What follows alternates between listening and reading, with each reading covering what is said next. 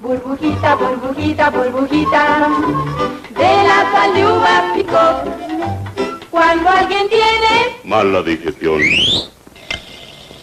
al instante burbujita entra en acción. Los esposos mucha plata en sus grandes recepciones se sirven tales porciones que la indigestión los mata. Y a todo el mundo dan lata con su triste exclamación. ¡Ay, qué espantosa indigestión! Ahora, ¿quién nos la quita? ¿Se las quita? Burbujita, de la sal de uvas picot. Burbujita, burbujita, burbujita, de la sal de uva picó. Cuando alguien tiene Mala digestión. al instante burbujita entra en acción. ¡La indigestión me alivié! ¿Verdad que sí? Al instante burbujita entra en acción.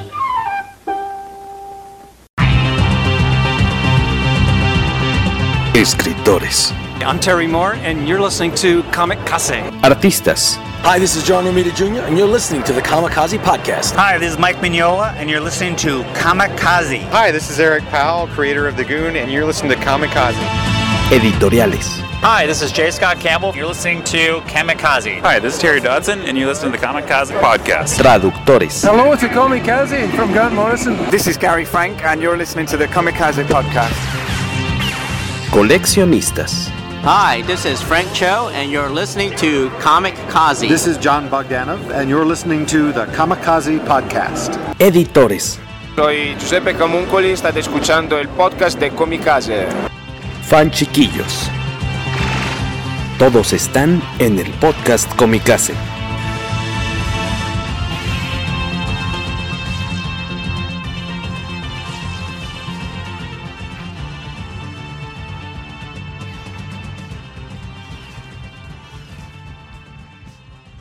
Hola, ¿qué tal? Buenas noches, bienvenidos a otro episodio más del poderoso podcast Comicase. Estamos de vuelta después de un periodo de reflexión y reencuentro, pues vamos a decirle así, en lugar de decir que no jalaba mi computadora, pero ya, por suerte, ya, ya aparentemente corre como mantequilla sobre hotcakes. De este lado Jorge Tobalín y hoy me acompaña el buen amigo Mario Viñas. Hola, ¿cómo están todos? Buenos días, buenas tardes, buenas noches, como dice Jorge Tobal. Exacto. Estamos aquí muy contenterijillos, como dice ahí el, el. ¿Cómo le llamábamos a esto en la escuela? Tú, tú estudiaste, estudiaste comunicación, ¿no? Sí, ¿Es el súper? ¿O qué es esta franja? Para los que están en, en vivo o, o ven esta cuestión después en YouTube, eh, eh, esta franjita que pues semeja a la barra esta que aparece en los noticiarios con adelantos o, o- o- o resaltando algunos de los, eh, pues sí, de las noticias más importantes que están sucediendo en ese momento. Este, ahí dice que estamos contenterijillos de estar de vuelta con otro episodio. Pero me, me- me saltaba la duda de cuál era el nombre este, oficial de, esa, de ese elemento en la pantalla. No sé si El tú súper. tengas mejor memoria. el supermercado. O es un, sí. o es un cintillo. No me acuerdo. Cuando Tendremos fijo, ¿no? Cuando está fijo sí es un cintillo. Ah, sí, está fijo. Se está moviendo. Creo que sí es el super. Sí, ¿no? Que ahí nos, nos corrijan los que están por ahí conectados. Eh, pues ya estamos acá listos para eh, echar chismecillos sobre algunas este, notas de cómics y de cine que sean, de cine nerdo, que se han dado en días eh, recientes. Hay cosillas interesantonas, arrancando.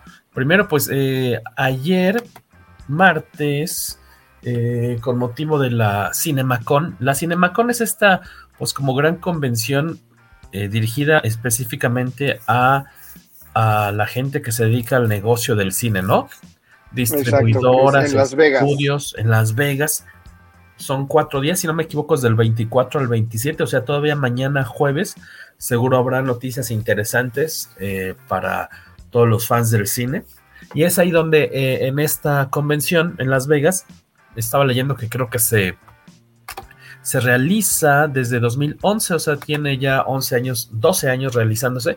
En este evento es donde, pues, los estudios eh, dan noticias muy importantes sobre sus próximos lanzamientos o, de lo que están preparando, pero también lanzan trailers o pequeños avances, incluso que a lo mejor ni siquiera se reproducen después en redes, pero es como para ir calentando ahí eh, pues los ánimos de, los cines, ¿no? De las cadenas y para que vayan viendo a cuál le van a apostar en determinada temporada del año, ¿correcto? En efecto, sí, sí, sí, en efecto, para sobre todo para publicidad, promoción y algunas también este, que buscan distribuidora. Entonces, la verdad es que sí es una convención muy grande, van los actores también. Correcto. creo que está, está poco a poco creciendo ahí en, el mundo del cine. Saludos a Doomship Rock, buenas noches, dice. Gracias por, por, estar aquí con nosotros un ratito, nos da gusto. Que no nos han olvidado, porque si nos ausentamos, yo creo que tres semanas fácil. Pero ya esta, esta laptop todo indica que ya está súper bien y que aguantará todavía un ratote para antes de irse al deshuesadero. Ay, perdón, lo dije en voz alta. Perdona, no, no te sientas. Se va a pagar otra vez. solo. Ah, ah, sí, te va a decir. Ah, sí, desgraciado. Pues, ¿qué crees? Eh, sin duda, la, la que pues la nota que arrasó ayer fue pues el lanzamiento de este tráiler, último tráiler, supongo. No, seguramente va a haber otro en el que, que yo creo que ya los siguientes tráilers de, la película de, Flash ya no los voy a ver.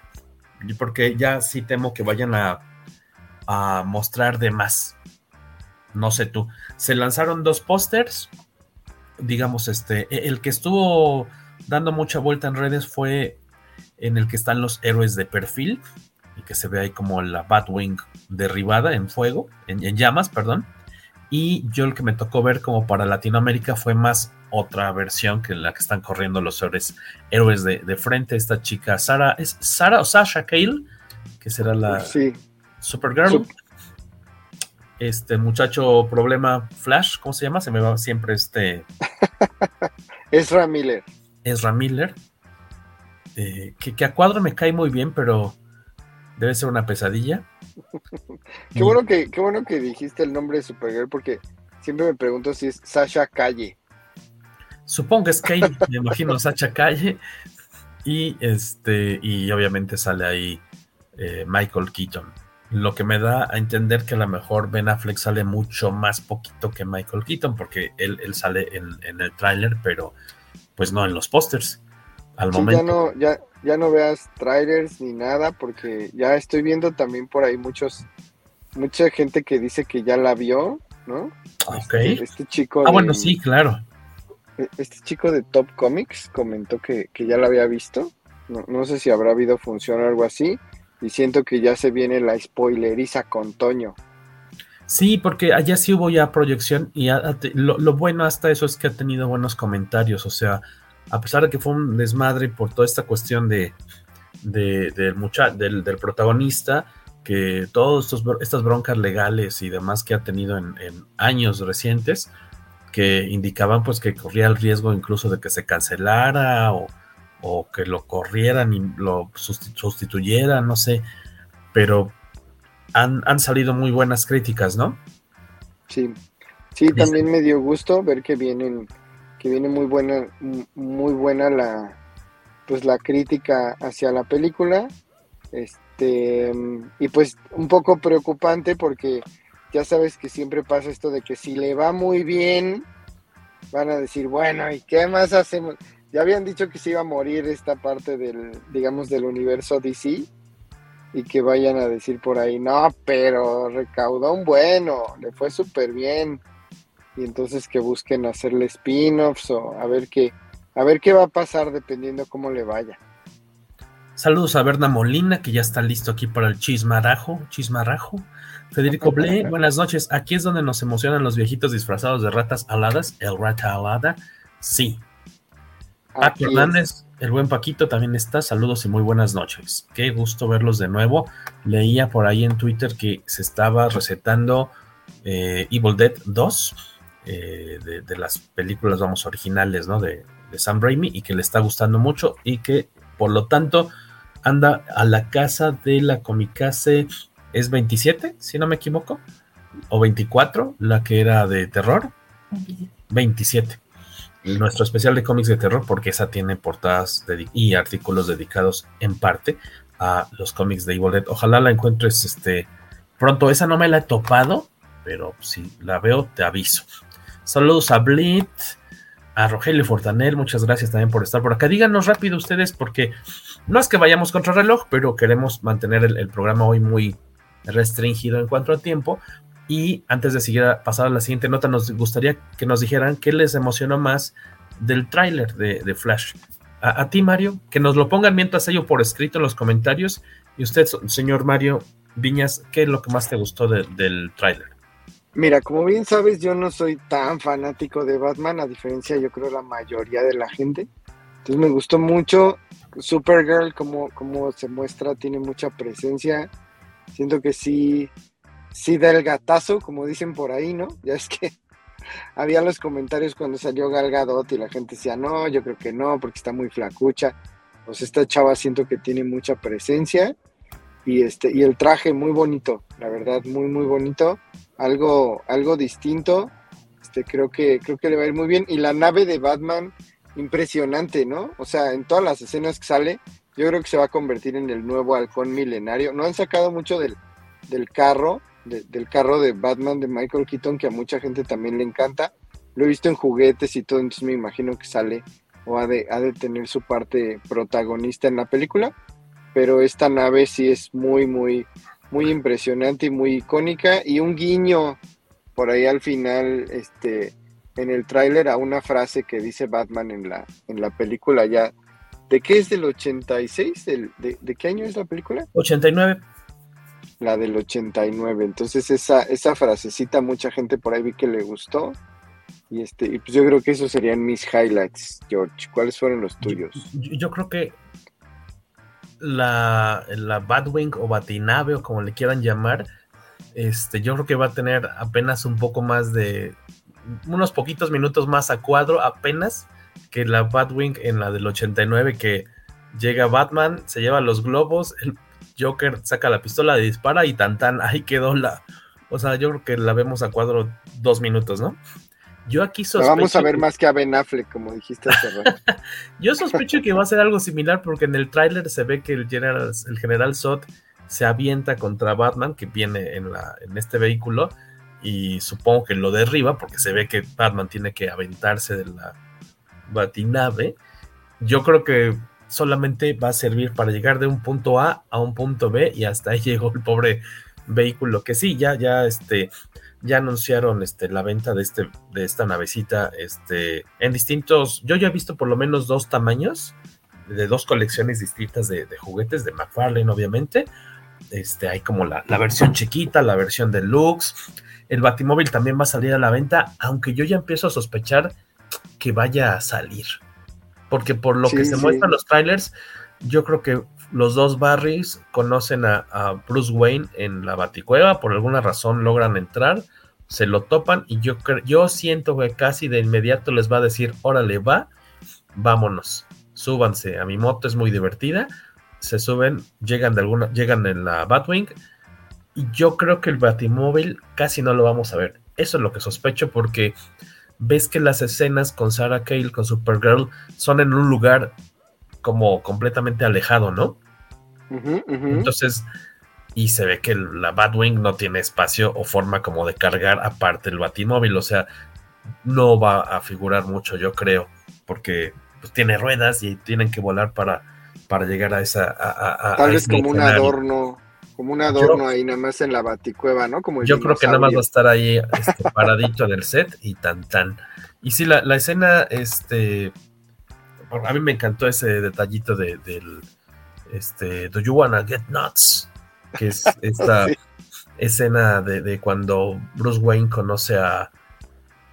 Ya tiene este primer encuentro con Joker, ¿no? En, en la del 89, que, que, lo está provocando.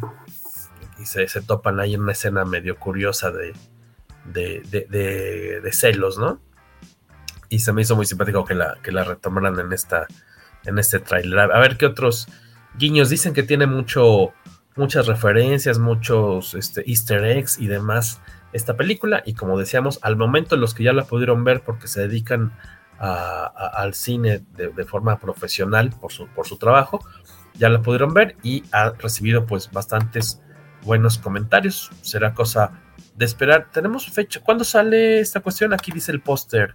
14 de junio, pues ya no falta. O sea, no, ya está a la vuelta del Mes y medio. Sí, exacto, mes y medio, porque abril ya se acabó, amigo, ya es día del niño, ya, ya estoy este, viendo a ver cuál de las Batwings me voy a comprar. Exacto, exacto. Oye, yo, yo supongo, supongo que pues a lo más en 15 días deben estar saliendo los boletos para las para el estreno, ¿no? O sea, eh, me refiero a ya la venta, la preventa de, de entradas. ¿Tú que todavía aguantas eso de ir a ver las películas a las 12 de la noche? Uno que ya es mayor de... Ya, y fíjate que ya tiene rato que no hacen funciones de medianoche. Ya son como las 9, 10. Ah, bueno, ya, como para mi generación, ¿no? Ya, ya, ya, tú ya las aguantas. como decía, este... Ay, ahorita se me fue el nombre de la actriz que decía, deberían de hacer conciertos más temprano, dice, para Ah, sí, sí. Era alguien, era alguien famoso hace poquito, ¿verdad? Y hasta se le fueron encima así de no. ¿Pero quién era? ¿Era de México? No, no, no, es este. En Estados Unidos. sí, sí, sí, la actriz esta de Halloween. Ah, claro, Jamie Lee Curtis, que dijo. Jamie Lee Curtis. Que sí que debería haber más, este, como a las 7 de la noche, algo así, ¿no? Más, más leve. Sí, y pues se le fueron encima los chavos.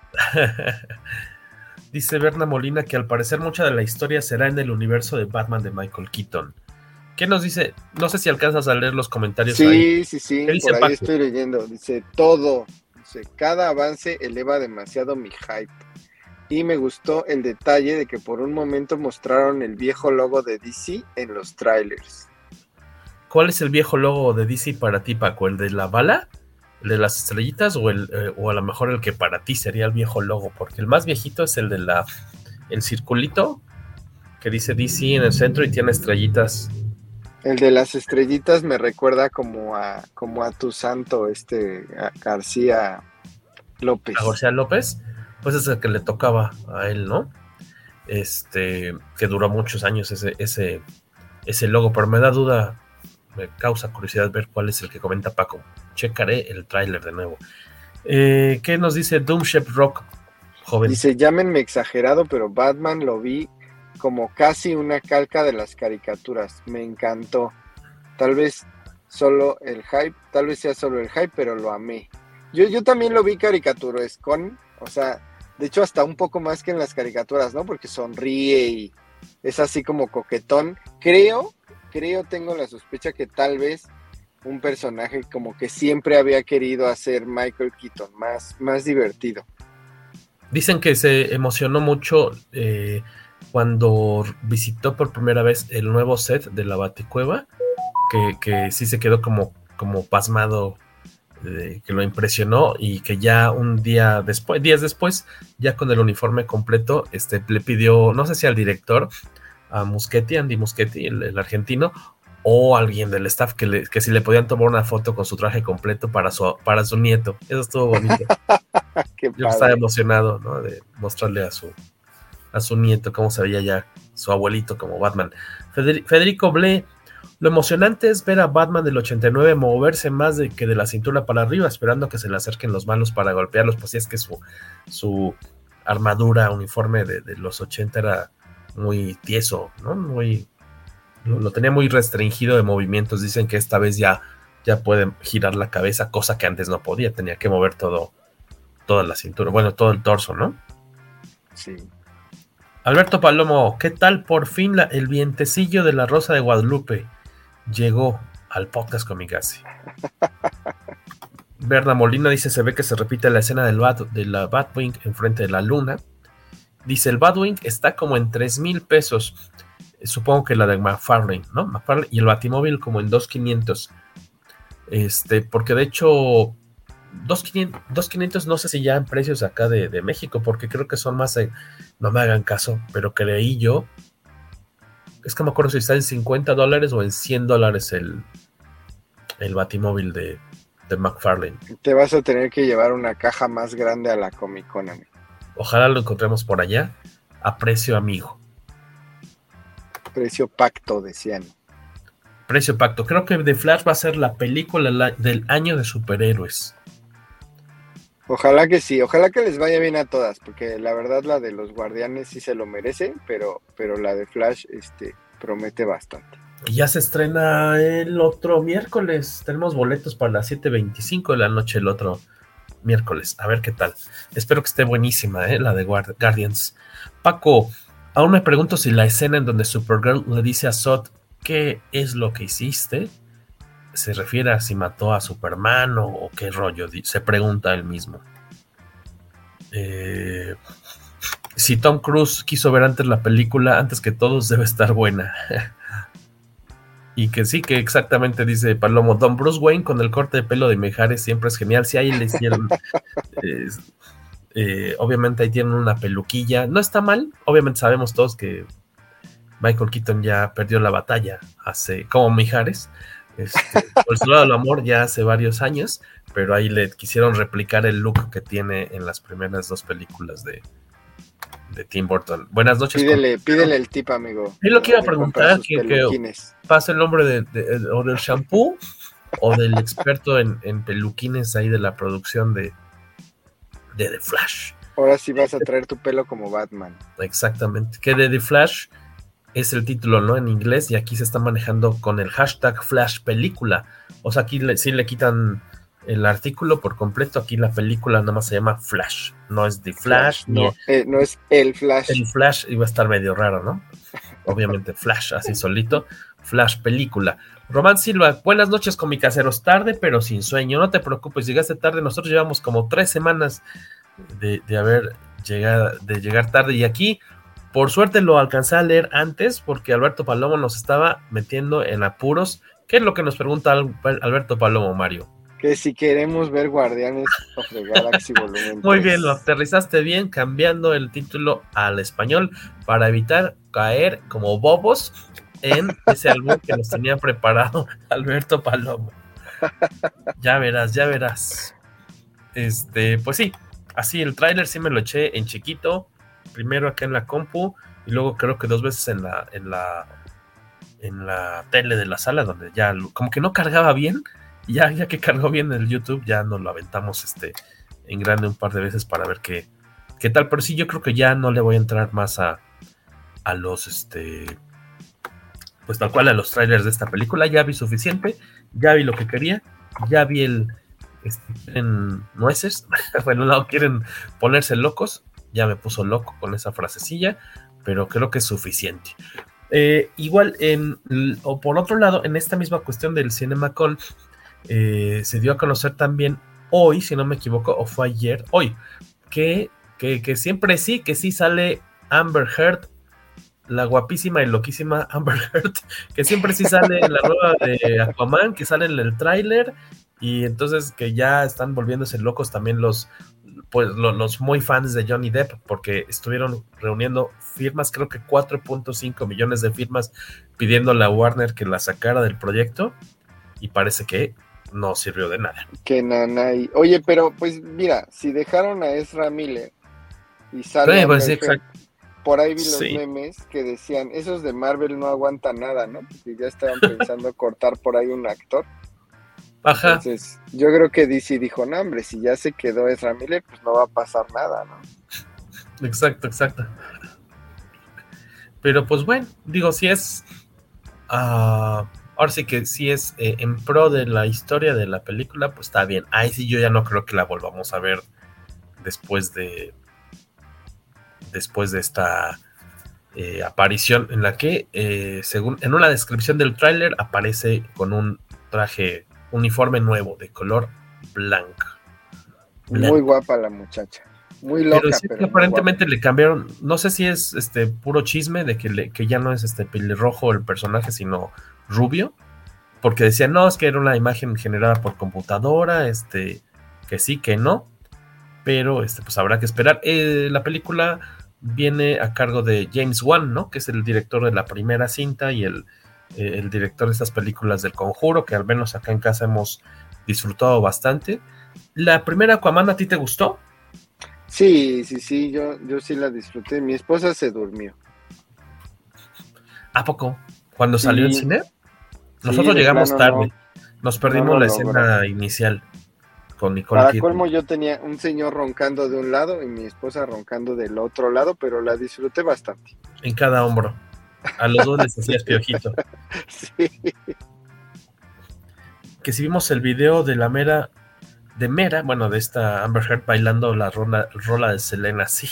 Tiene ya varios, este, varios mesecillos que salió ese video chistoso. Que en algún momento, ¿no? Estaba en. eh, no, no, no sé si era en México o en otro país, Sudamérica, y estaba bailando con algún humano ahí, esta, esta famosa canción. Pero ¿cuál de Selena era? No me acuerdo. Estaba chistoso. No, ¿eh? Yo lo voy a lo voy a ir a buscar ahorita justamente. Dicen, pregunta Blitz que si tu esposa hasta saliendo Jason Momoa se durmió. Fíjate que por eso la llevé. ¿Y se durmió? gusta, pero a sus pero siempre se duerme con las películas de, no sé si tiene la voz muy este muy así que te, que te duerma o qué sucede, pero normalmente fíjate que aunque le gusta a él no aguanta sus películas. Ok, ok, qué, qué cotorro. Eh, tenemos otra notilla por acá. Eh, ah, bueno, sí. Resulta aquellos eh, que estaban rondando ya en este mundo hace más de 20 años, tal vez recuerden que con motivo del 20 aniversario de E.T., que se estrenó en el 82, en el 2002 se reestrenó la película en cines, salió como la, la versión corregida y aumentada de esta cinta, muy querida, muy popular, eh, pero con un pequeño cambio. No sé si tú sabes a, a qué, qué- qué es lo que pasó en ese entonces, o no sé si incluso tú, tú llegaste a ver esta escena, esta versión. No vi la versión nueva que, que comentas, pero, pero leí la noticia de que para que no, pues para que, para actualizarla a los tiempos, este, no se viera que los policías federales le estaban apuntando a los niños con una pistola. Y lo cambiaron una digitalmente. ¿no? A- a- aprovechando, ¿no? Que, que George Lucas le metió mano a todas las películas de Star Wars. Pues dijo, vamos a ajustar algunos detallillos y cambiaron las pistolas por walkie-talkies. Traen unos riflototes ahí con los que están pues tratando de mantener una barricada para que los niños no se escapen con el marcianito, con, con- con el extraterrestre, y es cuando emprenden el vuelo, pero pues en la versión restaurada o ahí, este, la del 2002, pues ya lo que tenían en las manos eran eh, pues walkie-talkies en lugar de rifles. Pero la cuestión es que no sé si con motivo de esta cuestión de, de, de CinemaCon o dónde, pero ayer empezó a circular, ayer hoy, la nota de que eh, se eh, pues se arrepentía. Que se arrepiente, sí, que se arrepiente, que no, que no lo debió haber hecho. Ajá, exacto, porque dice, pues no, es que la onda es que me cayó el 20 ya después de que no debía haber hecho eso, porque a fin de cuentas la película del, ocho- del 82 es un reflejo de su tiempo, ¿no? Y no podemos juzgar una película de ese entonces con los estándares o con los, ahora sí, con los lentes, con, con el cristal del 2023, y, y- pero bueno, ya 21 años después le llegó el arrepentimiento, porque la verdad se veía bien ridículo, ¿no? y era un Pues cambio sí. necesario, ¿estás de acuerdo? No, es lo mismo que pasa con el handshot first, ¿no? ¿Te acuerdas? ¡Uy, horrible! Eso. ¿Qué? Creo que ese es más preocupante, el, el de Star Wars y, y- y Grido, ¿no? Entonces, eh, o y sea, mal hecho. realmente lo que dice Spielberg es lo que comentas, este, no se debe de hacer. Hay películas que tendrían que hacerse prácticamente completas, ¿no? Y qué bueno que lo comenta él porque siento que es un ejemplo para otros, para otros que vengan y, y quisieran hacer lo mismo, ¿no? Dice Paco Hernández, ah, por eso ese chiste de South Park. No sé si en South Park haya un chiste con respecto a E.T., platícanos, Paco. Y Blade dice que él también está en contra de modificar las obras originales. ¿Y Federico Blake qué dice? Dice, vamos a borrarles las pistolas, ni que fueran niños afroamericanos. chiste cruel, chiste cruel. Oye, y este sí, ahora que me co- recordabas lo del eh, Han disparó primero, era porque de repente les entró la idea de que no, es que estaba mal que siendo Han Solo uno de los héroes de la película, le hubiera disparado primero a, a Grido en la escena de la cantina, ¿no? porque no, no estaba bien. Y entonces en una de las, en, las versiones estas remasterizadas y arregladas, que tenían cosas muy bonitas, pero estaba horrible esta forma en la que Han está muy relajado en el sillón con el brazo extendido y cuando le van a disparar mueve la cabeza de una forma extrañísima, ¿no? O sea, parece que se le disloca el cuello solo para justificar que le dispararon una segundo antes y él disparó después. Después. Pero yo me acuerdo que hasta había playeras y demás, un movimiento de, fans que traían sus playeras en eventos que decían Han shot first, como para defender la versión original, que, que si no es horroroso eso de cómo hicieron ese efecto tan, tan pobre, ¿no? De en su momento, y siendo Lucasfilm, eh, por la potencia que es de efectos especiales, le quedó pero del nabo. Y lo, lo, hicieron peor que Photoshop de primer semestre. Que por si te acuerdas, también estaba horrible la escena en la que Han Solo se encuentra por primera vez con Java eh, en el hangar. Y que, originalmente, que originalmente era un actor gordito, chaparrito, así como vestido como con pieles, con un chaleco horrible. Y Han Solo camina alrededor de él mientras va platicando, pero cuando lo sustituyen por un Java digital, muy feito, pero Han Solo eh, como, una como una muestra de la falta de respeto que le tiene a Java, incluso camina por alrededor de él, pero como obviamente Java tiene una cola larga, tenían que hacer sortear de alguna forma esa cosa, entonces se les hizo fácil hacer como que Han solo pisa la cola y, salta a Java, que Java abre los ojos porque le están pisando su colita, pero también se ve así de súper horrible, como cuando se llevan a Pucci de nuevo a su planeta. ¿Te acuerdas que lo, que lo, recorta nada más y se lo, lo Le salen los ojos así como de esos muñecos que le aplastabas y le, le botaban los ojos así. Ah, sí. Qué cosa tan, tan horrorosa, dirían en Monster Inc. Eh, por el lado de, cosas así como de cine y nerds, vamos, antes de pasar a lo de los cómics, este, bueno, no, ya pasando a lo de los cómics, les record, no, no los recordamos porque no hemos hecho el anuncio oficial, yo creo que ya mañana lo hacemos, este, aprovechando que vienen estas festividades del, del Free Comic Book Day, que es de este fin de semana, el otro, de hecho vamos a tener regaliza de comicases en la tienda Comics México el sábado 6 de mayo, que es el Free Comic Book Day. Por ahí andaremos en la mañanita regalando varios cientos de revistas, me imagino. Surtido rico para los que quieran llegar a conocer la, nuestra propuesta en papel. Y pues si quieren pasar a saludar nos dará mucho gusto. Ahí en Comics México, yo creo que la próxima semana sacaremos bien un anuncio ya mucho más específico. Pero a partir de ya y hasta el domingo 7 de mayo tenemos envíos gratuitos en... Eh, pues de nuestro artbook del maestro Jorge Aviña, que estamos viendo aquí en pantalla. es para acá la manita, es ay, no, no quepo, para acá.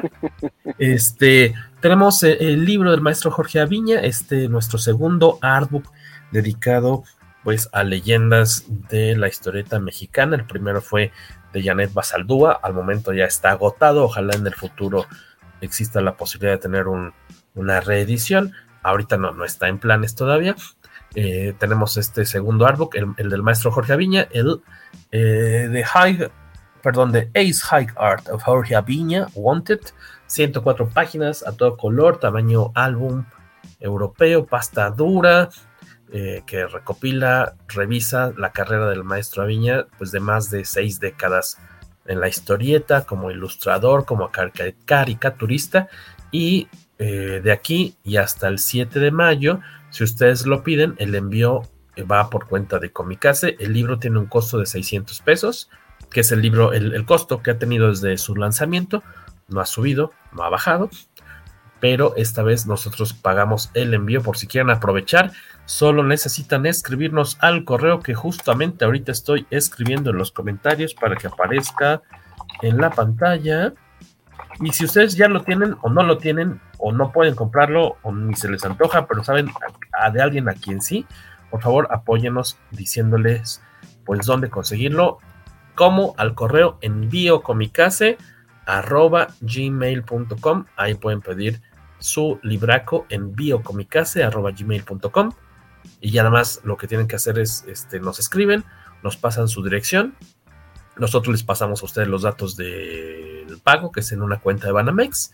Ya nada más nos mandan su, su ficha y se los enviamos eh, con su número de guía y todo, su número de rastreo para que puedan estar al pendiente de la recepción de su libro, que la verdad quedó muy bonito. Y también estamos contentos porque... Y me voy enterando que aparte el señor aquí, Mario Viñas, es muy fan de cierto título muy popular que podías encontrar eh, en ya hace bastantes años en los puestos de periódicos. ¿Te refieres a las chambeadoras? Exactamente. No, no es cierto. no. El maravillosísimo sensacional de luchas. ¿Tu hermano? ¿Cuántos hermanos tienes? Mi hermano Iván, que es el que conoces, y yo, este, pues íbamos dos veces por semana a las luchas, fíjate, íbamos los sábados a este, a, me parece que es a la Arena Coliseo, y este y los viernes a la, a la México, ¿no? A la México, ajá. Y este y pues siempre veíamos las luchas y todo y nos volvimos fans muchísimo antes de que existiera el místico y esas cosas. Este, ¿Quién era tu luchador favorito? Actuales. Yo era fan de Conan todavía con máscara, imagínate. Wow, yo, yo, yo me enteré de la existencia de Conan ya cuando no tenía la máscara. Conan contra el perro aguayo. Claro, este, claro. Mi, hermano era fan del perro aguayo. Siempre fue lo mismo, porque yo era fan de Superman y el de Batman. ah, o los opuestos. Yo era fan de Conan, el del perro aguayo. Y Carlos este, Espada, me acuerdo, ¿no? El, cubano. Carlos Espada. Y que tenía, tenía sacado su disco de rap, luego hay que poner algo de eso. y este, y sí, la verdad es que empezamos a comprar el, cómic que le llamamos nosotros, que pues no era tanto cómic, ¿no? Es, esta versión como chiquita, como, como del libro vaquero, como del, de las chambeadoras, todo eso empezamos a comprar el sensacional de luchas y pues nos emocionó mucho ver el anuncio que tenías ahí en, ah, la mole Comic Con, así es que cuéntale a los amigos. En, la mole estuvimos Porque ya están preguntando ahí también, ¿eh? En el chat. Ah, ¿verdad? Ahorita reviso, reviso. En la mole empezamos a sacar un. Empezamos a obsequiar ahí en la mesa que tuvimos de venta, compartida con nuestros amigos de Corteza Editorial. Teníamos unos separadores que por aquí debo tener. Ah, aquí tengo uno. Eh, si te acercabas a la mesa y querías platicar con nosotros, teníamos este separador muy bonito que decía que Comicase Books, Kickstarter y el logo que dice Rafael Gallur, el maestro sensacional, que es el, el nombre de nuestro siguiente proyecto de Kickstarter estamos muy contentos por eso. Y de hecho, el sábado fue, de visita de doctor, ida y vuelta. Tuvimos chance de ir a saludar al maestro Gayura a Puebla. Eh, más que nada, aunque ya, ya habíamos acordado que sí se iba a armar este, libro, lo que sí queríamos era ir a platicar con él, con un familiar suyo, en este caso su hijo, eh, Rafael Gayur, también se llama, muy, muy amable con nosotros, porque pues queríamos a fin de cuentas este, explicarle bien cómo se manejan estas campañas de, recaudación de fondos, cuál es el plan, qué tipo de libro. Él ya tenía el, libro del maestro Aviña, entonces ya sabía como qué tipo de, qué calidad de, libro esperar. Y estábamos pues platicando de que estamos este, eh, recibiendo, nos están apoyando varios eh, coleccionistas de, de arte del maestro Gayur eh, en Estados Unidos, aquí en México, por lo menos tres o cuatro coleccionistas nos han prestado obra para escanearla o nos han mandado scans. Desde Estados Unidos también nos están ayudando mucho, eh, prestándonos, ¿no? Coleccionistas obra para poder armar un libro a todo dar. Y pues estamos contentos porque ahí anduvimos unas tres horas con el maestro Gayur platicando. Nuestra intención es que en algún momento de mayo eh, se publique ya la campaña oficial de Kickstarter. Ahora nos toca del lado, el lado aburrido, que es lo, la cotización, de todo lo que implica hacer el libro, este, imprenta, diseño, eh, compra de cajas, toner, etiquetas, cinta y todo lo que es el armado de las mm, recompensas. ¿Qué paquete lleva qué? El maestro por su cuenta nos está ayudando a buscar en su casa bocetos que tenga él que puedan ir de regalo con algún con alguno de los paquetes. Ya le pedimos, este, vamos a estarle dando lata porque, por ejemplo, él, tiene que pintar la portada, ¿no? La, propuesta de portada antes de que salgamos con la, con el, o sea, vamos, el anuncio del libro de la campaña debe ir de la mano con, con la portada. Entonces él necesita pintar la portada en próximos días para tener eh, pues el rostro de la campaña, pero está emocionado su, su, hijo con quien trabajamos también, con quien platicamos, también este, se mostró muy, muy contento eh, y pues es, momento, ¿no? De, de, que ya exista este libro y nos emociona mucho, así que estén pendientes de próximos episodios del podcast o más bien también de, nuestra, de nuestras redes para que eh, puedan estar al, tanto de, los detalles de este eh, nuevo libro, con la gran ventaja de que cuando salga la campaña, ustedes pueden decidir el paquete que les ajuste más a su bolsillo y lo padre de Kickstarter es que no te lo cobra ese momento, en ese momento, solo te cobra Kickstarter si logramos llegar a la, a la meta y te cobra Kickstarter hasta que termina la campaña. O sea, vamos a suponer que si eh, a mediados, el, 15 de mayo, por decir así, pudiéramos arrancar la campaña, que esta dura un mes, y el 15 de junio hubiera terminado la campaña, el 16 de junio te cobra Kickstarter, ya sea el paquete chiquito, mediano, grande, lo que hayas querido aportar, hasta ese entonces. Entonces está, eh, eh, es como muy atractivo, muy noble por ese lado, no te compromete a, a que digas, chin, ya desacompleté lo de la colegiatura, sino que tienes por lo menos un mes y cachito, no un mes, digamos, completo, para poderte ahí programar en tus, en tus pagos. Lo que sí te pide es que tengas asociada una cuenta de banco para que te haga el cobro en, en tu tarjeta de crédito, pero lo que hemos visto es que también hay fans que no manejan tarjeta de crédito eh, o de débito. Entonces lo que hemos hecho en veces pasadas y que haremos esta vez es que tendremos una comunicación que diga, oye, si tú no tienes acceso a tarjeta de, de crédito o de débito, puedes depositarnos a nosotros y nosotros esa misma cantidad que nos estás depositando la incorporamos oficialmente a, la meta. Entonces, este, te registramos manualmente, digamos, en, nuestros, en nuestra lista de benefactores. O sea que no hay, no hay forma de que te quedes fuera. Entonces, estamos contentos porque, pues, es, un, un, libro que queríamos hacer desde hace ya tres años y ya todo indica que podrá ser una realidad. Coming soon, así que estén pendientillos. Así que yo, ¿cuántos vas a querer, Mario Viñez? Yo por lo, menos, unos, si, yo por lo menos media docena. Mira, dos, para, uno para ti, uno para tu hermano y cuatro para revender, ¿qué te parece? Exacto. lo que viste es que... los voy a subir en eBay. Lo que he visto es que luego, y tenemos que planearlo bien porque me ha tocado ver que, por ejemplo, nuestros amigos de Pura Pinche Fortaleza, que sacaron por ejemplo, hace poquito, hace un par de meses, este, el Operación Bolívar, o ellos publican sus novelas también, y ellos suelen sacar un paquete que está orientado más a las tiendas, ¿no?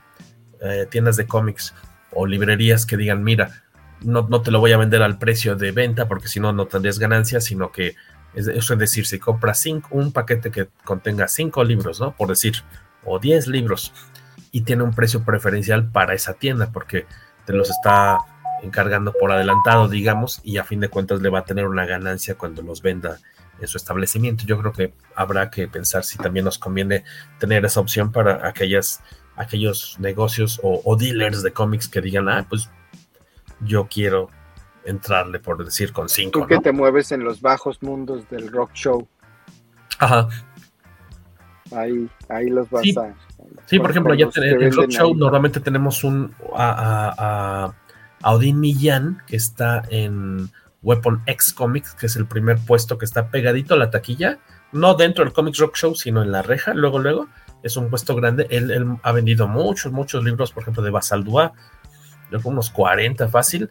Del maestro Aviña, yo creo que, no sé si unos 10 o 15, él ya ha movido. Entonces, ese tipo de cuestiones yo creo que podría ser atractiva tal vez para, para una tienda, pero habrá que comentarlo. Regresando a súper bien. ¿No? Sí, yo, yo, yo, le tenemos mucha, mucha, este, mucha ilusión y sabemos que va a salir a todo dar. Otra cosa que nos tiene contentos es, eh, sobre todo porque está involucrado alguien a quien apreciamos mucho en Comicase, es, es el anuncio de lanzamiento de este, esta miniserie de cuatro números de un crossover bastante cotorrón. Fíjate que antes de, de empezar el programa, yo no sabía que ya existía un paquete de figuras de acción no sé cuándo salió, que incluía personajes de la serie Stranger Things de Netflix mezclados, no mezclados, acompañados por personajes de las tortugas ninja.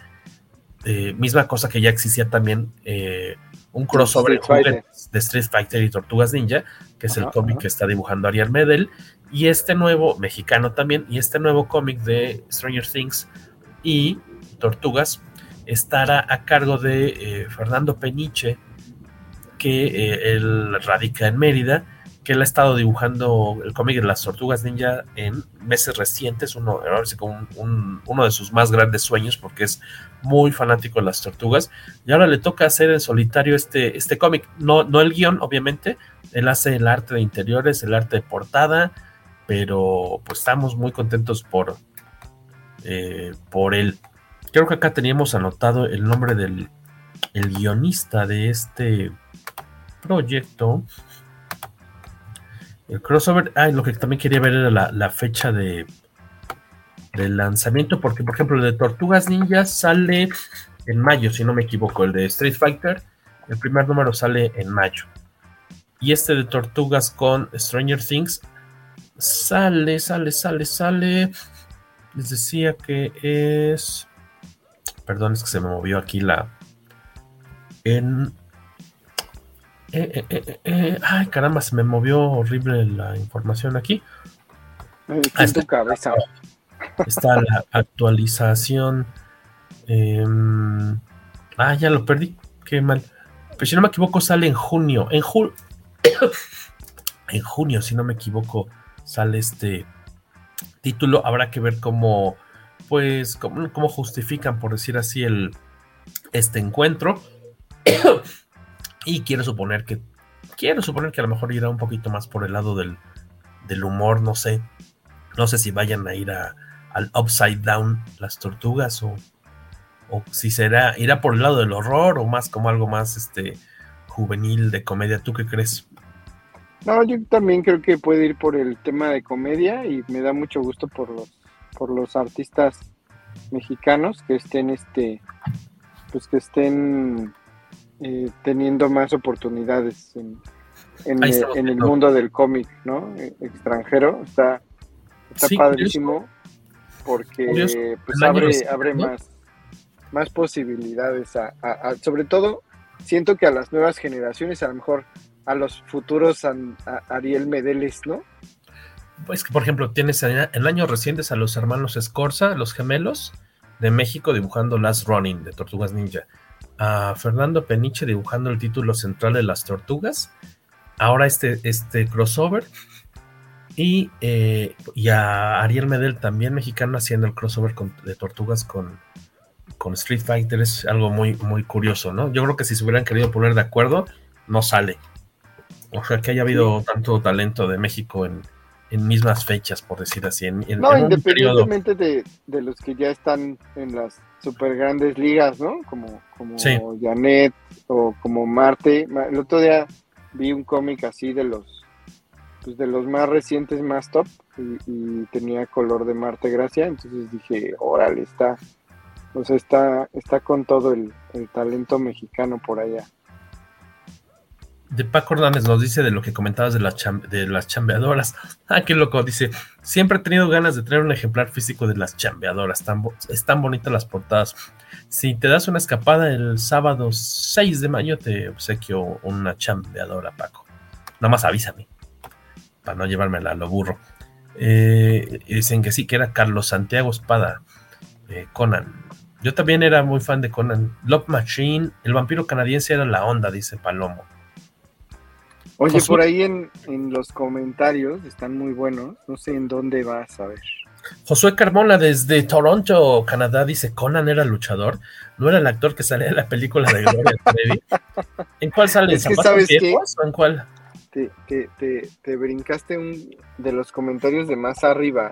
Había uno muy interesante de Berna Molina que dice: ah. antes de pasar a los cómics, avisen dónde vendrán ah, las palomeras de Volver al Futuro que ya casi son una leyenda urbana. Salen a la venta a partir de mañana en los Cinemex, ah, pero solamente para la gente que tenga tarjeta de invitado especial.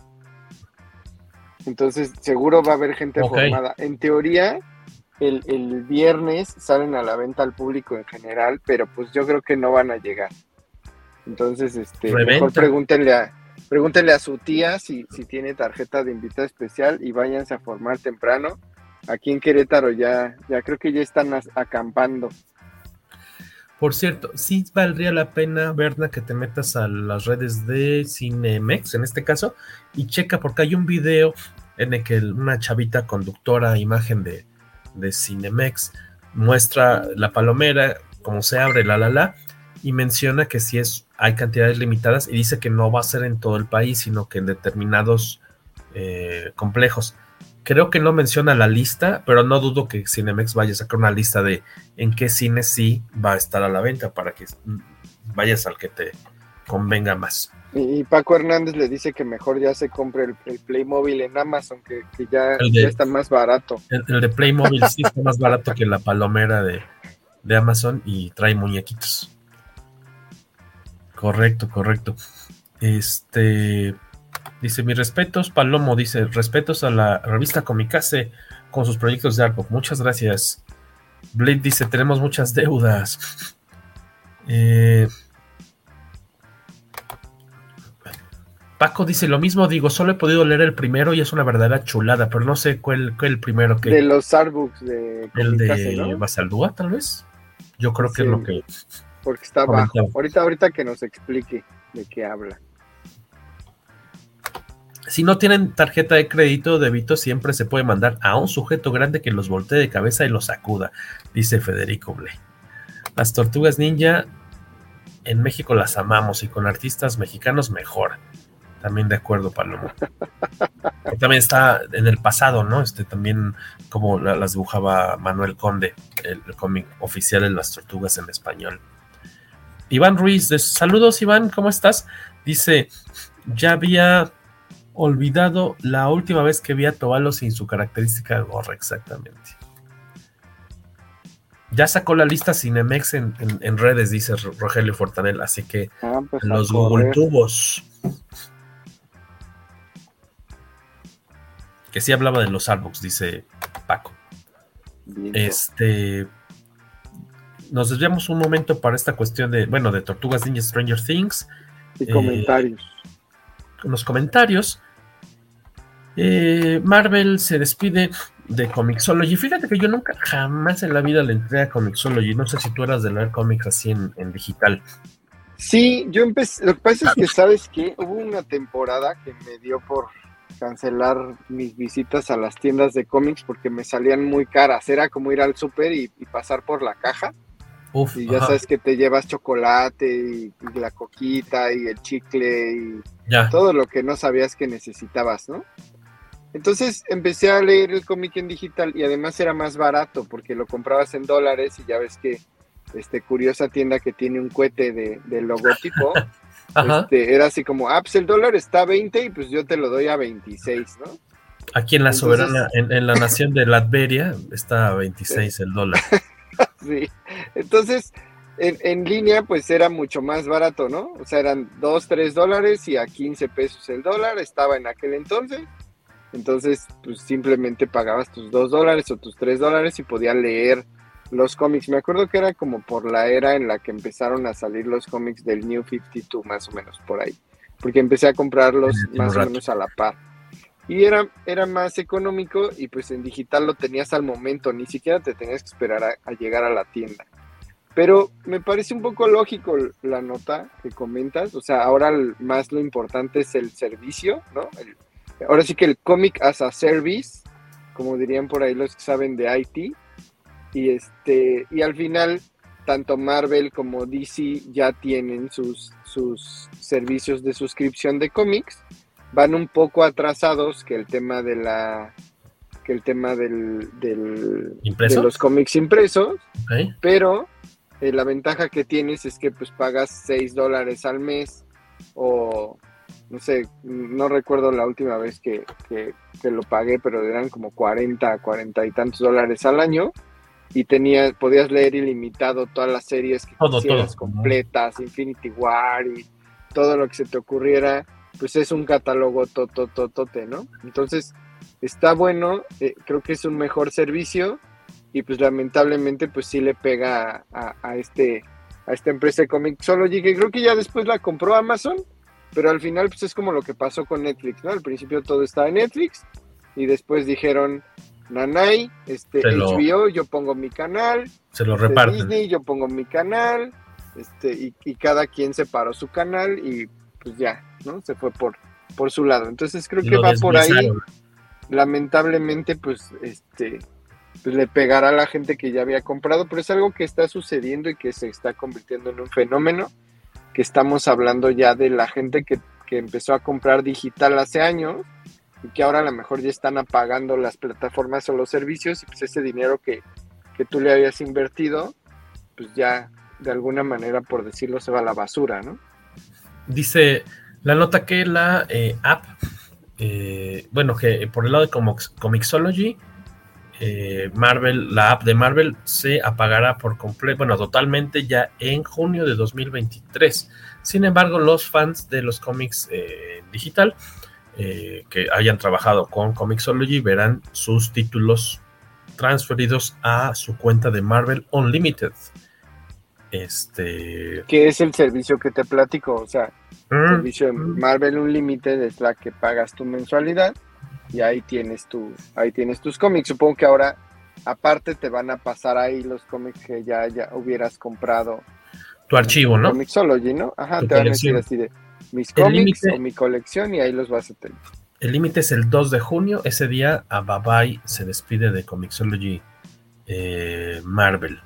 Ya desde hecho, desde el 2 de mayo ya no vas a poder hacer la eh, compras eh, eh, digitales en la app de Marvel Comics de Comixology. Ya yo creo que ya también para evitar este relajo.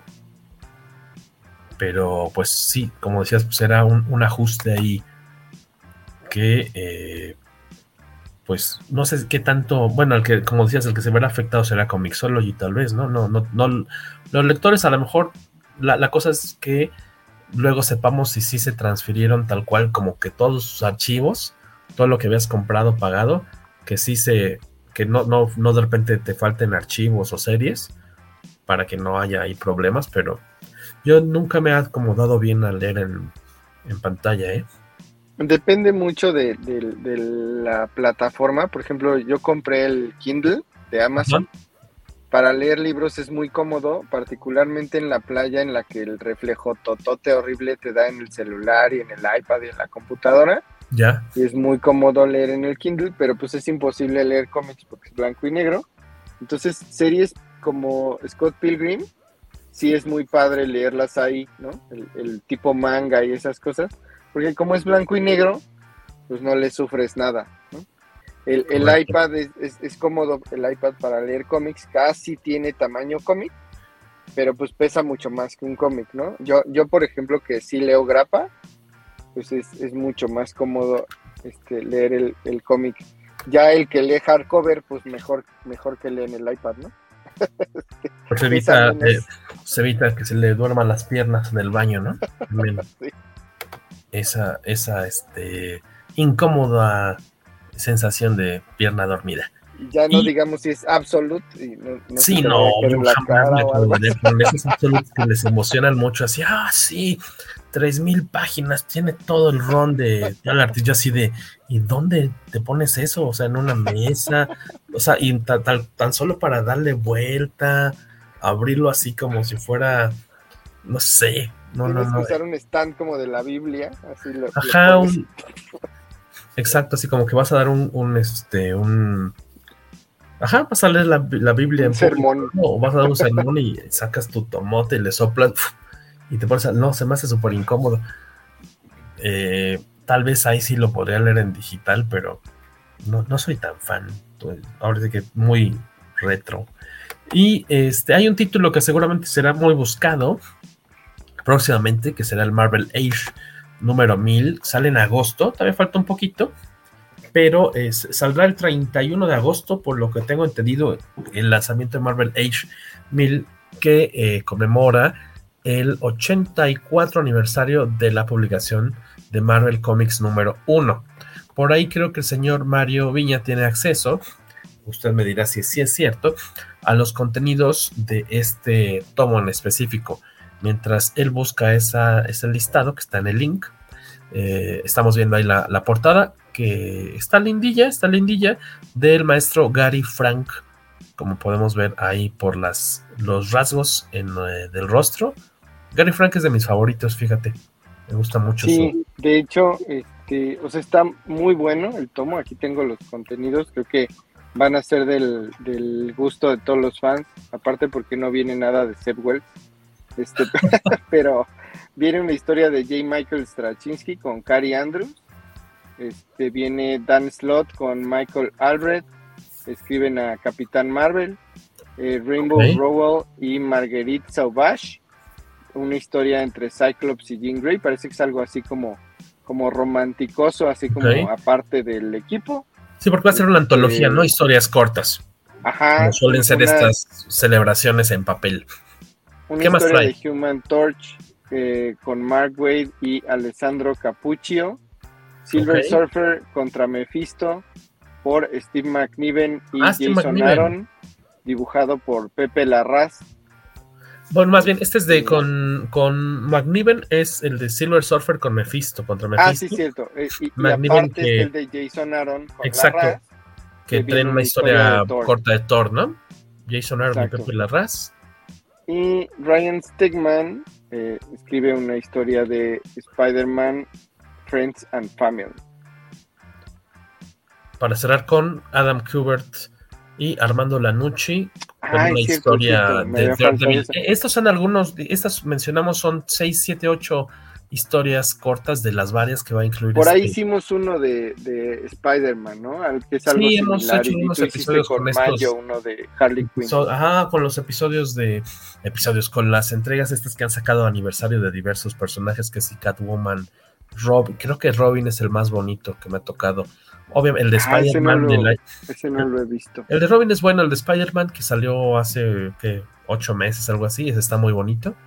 Muy, muy en español, sí. ese es muy Fíjate bueno. que me acordé que acabo de leer un libro que escribió J. Michael Straczynski, que les Ajá. recomiendo un buen. ¿Cómo se llama? Se llama Becoming Superman.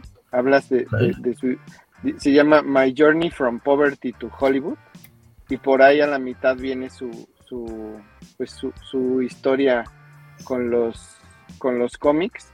Es muy, muy bonita. Este, en general el libro es muy bueno. Si pueden, búsquenlo. Se llama Becoming Superman. Ok. Este, ¿Es una onda como aprendes- biográfica?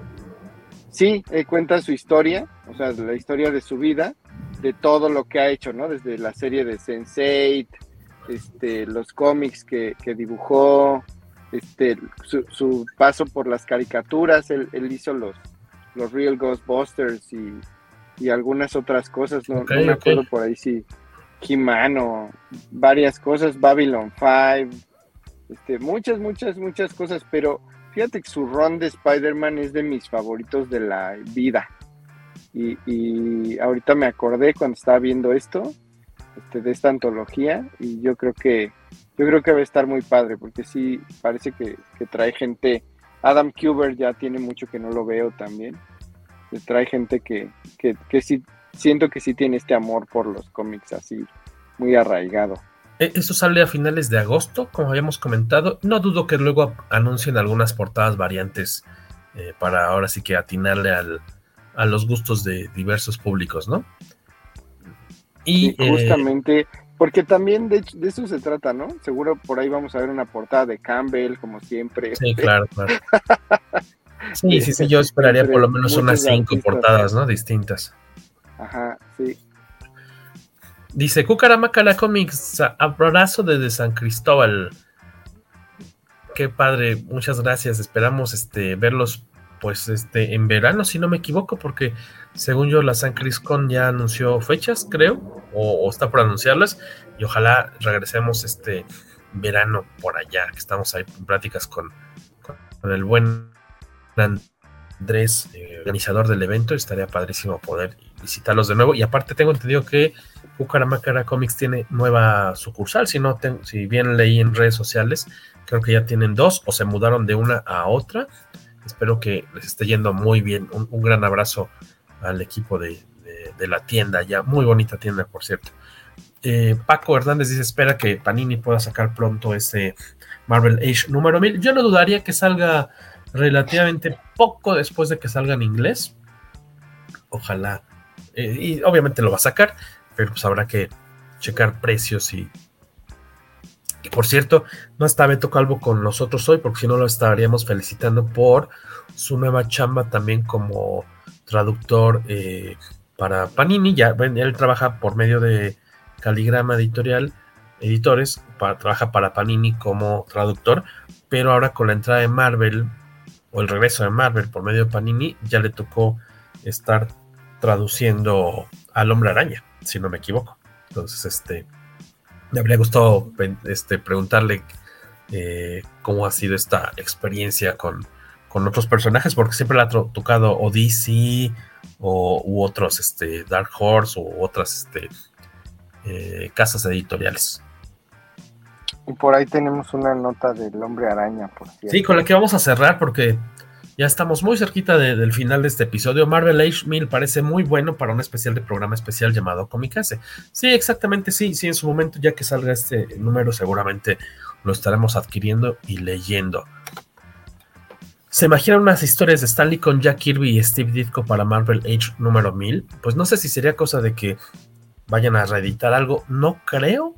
Estaría suave, estaría bonito verlas por ahí, pero al menos en este primer listado de historias que se mencionan no dice nada al respecto. Ojalá ven, ojalá sea una sorpresa. Y el mismo Iván Ruiz nos dice que ojalá no vengan, haya portadas variantes de Greg Land porque dan flojeras. Sí, aparte, ah, sí, no, no, yo no soy, no, no soy muy fan de su, de su trabajo que consiste mucho en se vale obviamente usar modelos y lo que quieras, pero usarlos y reutilizarlos y otra vez y las mismas caras y ya de repente se ve que pareciera que no lo disfrutan, ¿no? ¿Cuándo sale Marvel en Panini? O sea, los cómics de Marvel ya empezaron a publicarse desde marzo. Eh, con Panini ya empezó, de hecho, pues este es el segundo mes de publicaciones de Panini con Marvel. De Marvel con Panini ya, digamos, si salió en, marzo el primer tomo de, de, Immortal Hulk, eh, ya ahorita en abril ya está distribuyéndose, ya, ya puedes ir a buscar el segundo tomo, que es lo que tengo que hacer yo a la brevedad, porque compré el primero, que no lo acabado de leer, pero ya está el segundo tomo de Immortal Hulk por ahí circulando para que pues luego no se les haga difícil conseguir sus títulos. Aquí está el mío para que digan que sí me lo compré. Este no me, lo mandaron, este sí salí. No me acuerdo si fue al Sambors o dónde, pero este me lo compré. Este, porque me dijeron que es buenísimo y yo la verdad no le había podido entrar en su corrida, en su edición original en inglés, pero este se ve que vienen cosas interesantes. Y dice Federico que sí hay una portada de Greg Land y que yo creo que coloreas tú, ¿verdad, Federico? Porque, este, si no, ¿cómo sabríamos?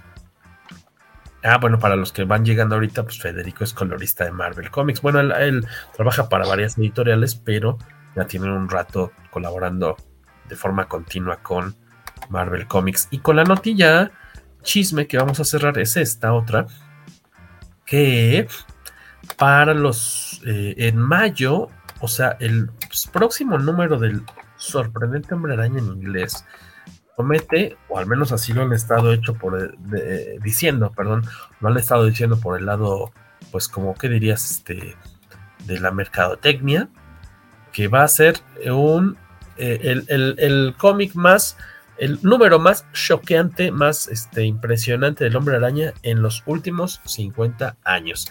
Spider-Man número 26. De hecho, estamos viendo ahí en pantalla un fragmento de la portada. No se ha dicho por qué, pero incluso el editor Nick Lowe le ha dicho a el escritor eh, Seth Wells, el encargado del cómic, que de preferencia pues evite ir a convenciones o hacer apariciones públicas en tiendas porque pues ya saben que lo que sucederá en el número 26 del Hombre Araña la venta en mayo no va a ser del gusto de muchos fans y entonces pues quieren evitar ahí algún conflictillo. ¿Tú qué opinas? Como todo, como todo el run de Wells, ¿no? Al final, o sea, ha sido de los runs más criticados de los últimos tiempos. Sí le ha ido como que muy mal en la crítica y con los fans. Creo que de hecho él ha comentado por ahí que le vale M, ¿no? Tres kilos de V. Y este, pero la verdad ha sido, ha sido malo y, ha contrastado con que hay por ahí otro cómic este, que también se está publicando al mismo tiempo, en donde, en donde el, protagonista era este Miles Morales, no, no recuerdo ahorita el nombre del título, que le ha ido muy bien entonces, este, creo que va a ser una forma, digamos que de cerrar fuerte el, run de Seb Wells y yo creo que hasta ahí se quedará como, como aquel como aquel en donde separaron a, a Mary Jane y, y, disolvieron el matrimonio con Peter Parker, este, pues ahí quedará para la historia. Y a quien sea que se nos vaya a que cuelgue los tenis, pues ya sabemos que en los cómics este, pues nadie permanece muerto, ¿no? Correcto, correcto. El número 26 de Amazing Spider-Man sale a la venta en Estados Unidos el 31 de mayo, en un mes y cachito. Así que suponemos que uno o dos días después ya estará aquí en, en México para los más ansiosillos. Será cosa de ver qué, qué sucede. A ver qué tal. Yo voy atrás. Yo estoy comprando este título quincenal del Hombre Araña, pero voy atrasadísimo. Si voy en el ¿Estás número. en el Panini o estás en los.? No, el, el gringo. Pero ah, tengo así el tambache de los del Hombre Araña. De hecho, están aquí. No se alcanzan a ver, pero están en esta parte del librero. Un, un cacho. Porque pues, si ahorita van en el 24 o algo así. Y en mayo salen el 25 y el 26. Yo sí, sí. Si soy así optimista, creo que voy como por el 6 o sea, tendría que leerme 20 cómics del Hombre Araña o 18 cómics del Hombre Araña entre ahorita y dentro de un mes a más tardar para llegar a tiempo a esta a este momento histórico que presumen será el Hombre Araña 26. Tiempo hay. Tendrás que tener unas vacaciones de una semana completa. Tengo que leerme, aunque sea uno diario, ¿no? Para llegar a, tiempo. Sí. Y, los disfruto. te iba a decir que. Ay, perdón, amigo. Dime, dime, dime tú te iba a decir que este que le tocó además la mala suerte o, buena no sé a Wells de que de que esté dibujando su, título. John Romita que también ha sido súper criticado en años recientes de que ya no le echa ganas y que se dibuja muy feo y que a mí me gusta mucho su dibujo pero sí es un dibujo raro ya no este... Siento que siento que es como esta crítica así de los últimos cómics de Frank Miller, así como de, nah, ya está bien feo. Sí, hay algo, no sé qué es lo que dejó de... No sé si es... Es que pareciera como que no hay... Enti... Bueno, sí, ese, sí hay entintado, ¿no? Pero hay algo como que le falta. Ahora sí lo, lo, disfruto mucho porque de niño era de mis dibujantes favoritos. Eh, algo perdió en el camino, pero este... Pues Lástima que, aquí, que no está guaco para que nos diga si, si, es si es proporciones o...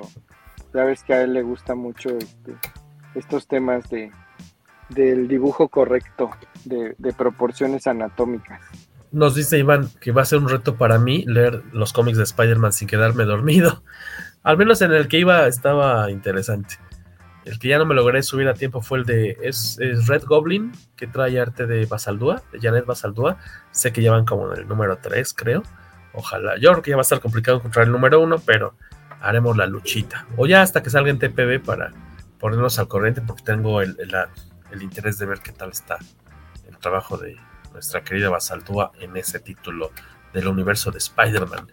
Oye, el, chaval. El cómic que te decía se llama nada más Spider-Man, que es el que está escribiendo Dan Slott.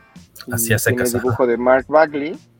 Y el que estamos comentando aquí es el Amazing Spider-Man, que eh, lo escribe Seb Wells y dibuja John Romita Jr., que por ahí sí vas en esos, este, números más o menos, luego empieza, hay, un, hay una etapa en la que empieza a cambiar mucho el dibujante, no sé qué, estuviera haciendo Romita, pero de repente hay, un, ah, una corridita como de cinco o seis sustitutos diferentes y ya después regresa para los más recientitos.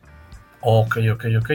Eh, yo les quería, hay un cómic de, o sea, yo la verdad he leído muy, muy poquito o casi nada de, la, del trabajo de Seth Wells pero les quería recomendar, porque ahí lo ubico particularmente por este cómic que les voy a poner rápido en portada antes de desaparecernos, eh, y que creo que lo primero que llegué a leer de él, eh, hace ya varios años, eh, Marvel publicaba un cómic llamado Avenging Spider-Man, que era pues un tomito, una colección en la que el hombre araña hacía team-ups con distintos héroes.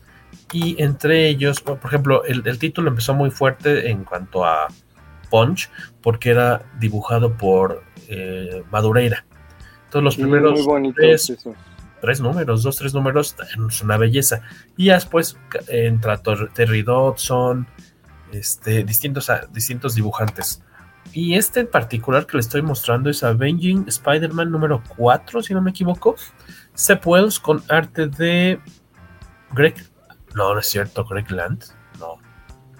¿Os dice Greg Land? No alcanzo a ver el título, el... el, el... Sí, dice Greg Land. Greg Land y Jay Leister. Imagínate para que uno recomienda un cómic de Greg Land. Pero está tan bonita esta historia. En verdad se la recomiendo. Ojalá la puedan rastrear. Avenging Spider-Man es una historia de un solo número, un one shot, del hombre araña y Hawkeye saliendo a patrullar juntos y en la que te muestra, eh, eh, eh, la idea es de que este Hawkeye todo el tiempo está, está ahí platicando y cotoreando con el hombre araña durante su recorrido, su patrullaje, y pero Hawkeye está todo el tiempo entrenando y entrenando y entrenando porque le dices que a diferencia tuya, yo solamente soy una persona normal con muy buena puntería, yo no me puedo dar el lujo de fallar, porque si yo fallo, entonces no sirvo de nada y eh, hay obviamente una persecución, tienen que, eh, hay un, confrontamiento con unos criminales, pero sucede algo muy padre que no les voy a echar a perder, en el que el hombre araña también deja, este, muestra por la calidad de, ser humano que es y el aprecio que tiene por, por, eh, por el trabajo de su colega Hawkeye. En verdad, vale. Ese, de, todos, de los cómics que tuve de esta serie, vendí todos excepto este, porque este me gustó muchísimo, en verdad, búsquenlo. Aunque sea, con su tarjeta de la biblioteca de Liechtenstein, busquen Avenging Spider-Man y chequenlo y luego me dicen si les pareció. Oye, este muchacho, que por cierto, eh, nos dice que, que hoy lo vimos la cara de Mario porque dice que en el lugar en el que está, ahí está en el cuarto de Harry Potter, está muy oscuro.